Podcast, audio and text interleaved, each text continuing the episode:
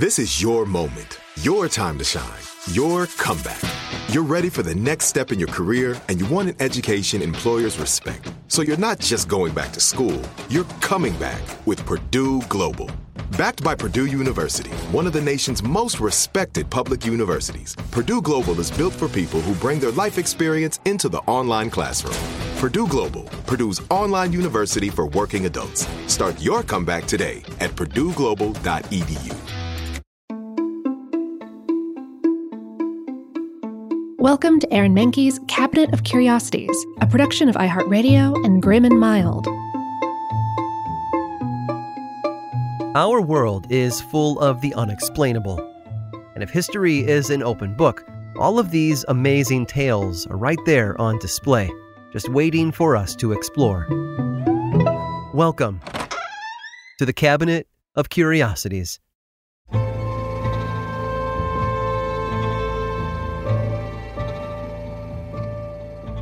When we look back on the most impressive feats of human engineering, we don't often think about what went into making them possible. The Apollo 11 mission that put Americans on the moon back in 1969 took years of planning, development, and testing. The Eiffel Tower in France took over two years to build, while the Statue of Liberty was completed after eight years of construction. Greatness takes time. Unfortunately, the Swedish Royal Navy probably should have baked one particular project just a little bit longer. Modern Sweden is a country we often equate with neutrality when it comes to political matters. They didn't take a side during either World War, although there were times when they made strategic policy and financial decisions when it benefited them. However, back in the 17th century, Sweden was a formidable European empire. It won many wars against countries like Poland and Russia, thanks in large part to its ruler, King Gustavus Adolphus. He reigned for 20 years, and for much of that time, he was at war. Heck, his father left him three wars already in progress when he passed away in 1611. Pretty rough for a fresh 17 year old ascending to the throne. Around January of 1625, to honor Sweden's militaristic might, the king ordered the construction of some new ships. A contract was signed with shipbuilders in Stockholm to build a total of four ships two with keels measuring 108 feet in length and two measuring 135 feet. Unfortunately, despite the contract, the king couldn't make up his mind. He kept changing his order, and the shipbuilders ran into production problems because of that. On top of that, the Swedish Navy lost 10 ships that year, meaning the original timeline had shrunk. The plan was to start building two ships of a completely different size, with keels now 120 feet in length. Sadly, that plan lasted only a short time until the king got wind of Denmark's latest addition to their fleet. It seems they were working on a ship with two gun decks, unheard of in Sweden, but the king didn't care. He couldn't go to war with a lesser ship, so he forced the 120 foot vessel to be built with two gun decks instead of one as originally planned. The shipbuilder, Henrik Hybertson, said it couldn't be done, and he had already prepared the lumber to build one large and one small ship, and he was growing sicker by the day. Henrik died in 1627, two years after the project had started, but before he could see his creation in the water. The work was then passed down to a colleague who followed the king's orders. He doubled the size of the gun deck, as well as the number of cannons on board, from 36 to almost 70. And then he carved numerous wooden ornaments, like sculptures of soldiers, lions, crests, and filigrees, to adorn the ship. This not only extended the construction schedule, but it also increased the ship's weight. Unfortunately, due to the frenetic nature of its construction and the untimely death of the ship's designer, it was believed that no formal plans had ever been drafted. Henrik Hybertson most likely increased the dimensions of the original ship in his mind, but didn't write anything down, and it was a recipe for disaster. By the time it was completed in 1628, the ship, dubbed the Vasa, was a force to be reckoned with. It had been named after the royal house from which the king had descended and was intended to carry 300 soldiers into battle. August 10th of 1628 was the big day, the day that Sweden and her enemies would see the future of naval warfare in all its glory. The itinerary had the Vasa carrying the small crew and honored guests from Stockholm harbor to a fortress nearby. After the guests were dropped off, the ship would then travel to an island where it would defend the Swedish naval reserve from Poland Lithuania. But the trip was cut short. Uh, by a lot. Minutes after it touched the water, a strong wind caused the Vasa to lean dangerously to port. A second gust knocked the ship entirely over, causing the lower gun decks to flood.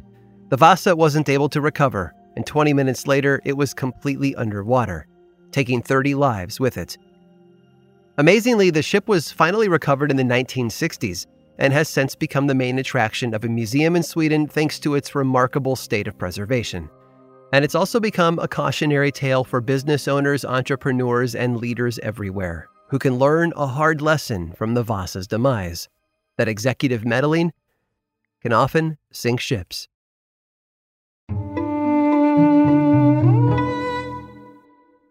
Are you ready to take charge of your health journey? Look no further than Trinity School of Natural Health. With their flexible online programs, you can receive the comprehensive education you need to care for your loved ones or step into the thriving field of natural health. Why choose Trinity? Because their programs offer more than just coursework. You'll interact with experienced instructors, connect with like minded peers, and even participate in optional live events to hone your skills. If you've ever thought about becoming a certified natural health professional, the CNHP program at Trinity School of Natural Health is the perfect certification course. You'll equip yourself with the knowledge and skills to make a real difference in the lives of others. Turn your passion for natural health into a rewarding career. Visit trinityschool.org today to learn more about the Certified Natural Health Professional Certification Program. Go to trinityschool.org. That's trinityschool.org. Trinity School of Natural Health. Transform your life, transform the world. Whether you're a savvy spender maximizing your savings with cashback rewards, a thrifty rate watcher seeking the lowest interest, or a travel enthusiast looking for extraordinary perks, Kemba Financial Credit Union has a visa to complement your lifestyle and unique needs. Apply today at Kemba.org to unlock a limited time 2% cash back on purchases and pay 0% interest on balance transfers for an entire year with a new visa from Kemba. You deserve a card that works for you. Restrictions apply. Offer ends June 30th, 2024. Hey, this is Jodie Sweetin from the podcast How Rude Tanneritos. As a nostalgic voice from your past, I'm here to remind you that amongst the stressful and chaotic existence we live in 2024, you deserve to get away. It's time for a vacation, no matter when you're hearing this. And let me tell you how you'll get there. The 2024 Hyundai Santa Fe. Want to bring the family to the mountains with the Santa Fe's available H-Track all-wheel drive? Well, it's got standard third row seating and available dual wireless charging pads for the kids who just want to stare at their phone and not talk to you. You know what I mean. Visit HyundaiUSA.com or call 562-314-4603 for more details. Hyundai, there's joy in every journey.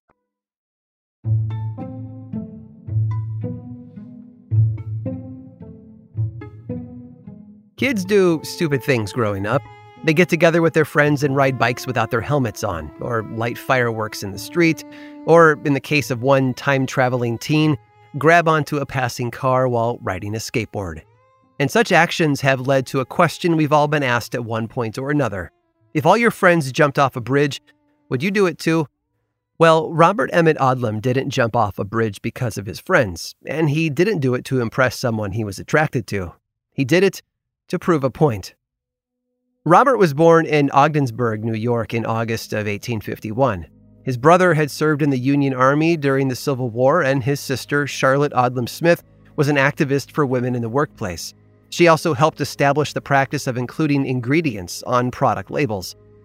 Robert aspired to similar success as his siblings, heading down to Washington, D.C. in 1878 to start a swimming school. Among his pupils were the children of politicians and generals, such as the soon to be President James Garfield and Union General William T. Sherman. His school did well for a while, and Robert helped get the word out by performing athletic feats in the Potomac River. He once swam a rowing course all by himself, and he often challenged others to swimming races, betting as much as $500 at a time. No one ever took him up on the bet, but it didn't stop Robert from showing off his skills. He once held his breath underwater for over three minutes and even jumped 90 feet from a bridge at Occoquan Falls in Virginia. He became known for jumping from tall heights, plunging feet first into the Potomac from as high as 100 feet above, and he did it without sustaining a single injury. Of course, Robert was never satisfied. Eventually, his swim school sank, and he got a job as a lifeguard and swim instructor at a Virginia hotel. But despite the setback, he continued to perform feats of endurance, such as an 18 mile swim between the towns of Old Point Comfort and Ocean View. And yet, no matter how far he swam, nor how high he jumped from, he still desired to leave his mark on the world in a big way. Sure, he was gaining fame for his various stunts, but he wanted to make a splash. And that opportunity finally arrived on May 19th of 1885. You see, Robert wanted to be the first person to jump off the recently completed Brooklyn Bridge in New York, a 130 foot drop into the East River. News of the jump spread throughout the city in the days leading up to it. He gave an interview for the New York Herald about his reason for wanting to perform such a dangerous feat, saying that he wanted to demonstrate something he had been explaining to people for years. No one who jumps from tall heights dies during the fall. He hoped that anyone who witnessed his leap from the Brooklyn Bridge would know how safe it was, for example, to jump into a firefighter's net from the roof of a burning building. Well, the day finally arrived, and the police were out in full force. They refused to allow Robert to perform his jump, even though thousands of New Yorkers had arrived on the bridge to watch it happen. They set up a checkpoint and inspected every carriage crossing the bridge in hopes of catching him before he could jump. The cops stopped one particular cab on the bridge and asked the person inside about their reason for being there. The man said that he planned to jump into the river without any issue. The police had caught their man. Or so they thought. Several hundred feet behind that carriage was another one, with the real Robert inside. He snuck himself out onto the railing while the officers were distracted and prepared for his death defying leap. He raised one arm over his head to act as a rudder during his drop, and then he stepped off the bridge. The cops tried to stop him, of course, but they couldn't catch him in time. The fall only took a few seconds. Robert was okay for the first hundred feet, but then his body tilted a bit. He didn't land feet first as he planned. He landed on his right side, and after he slipped below the water, his body popped back up face down.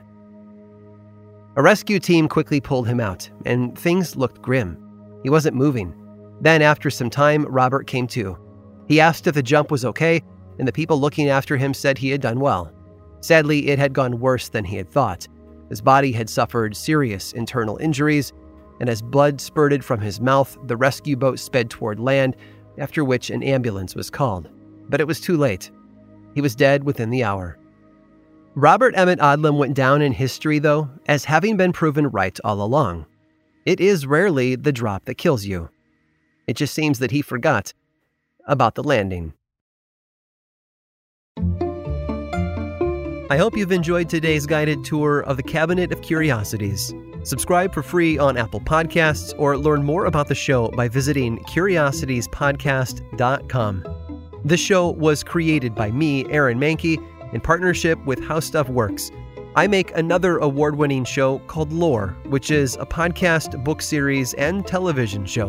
And you can learn all about it over at theworldoflore.com.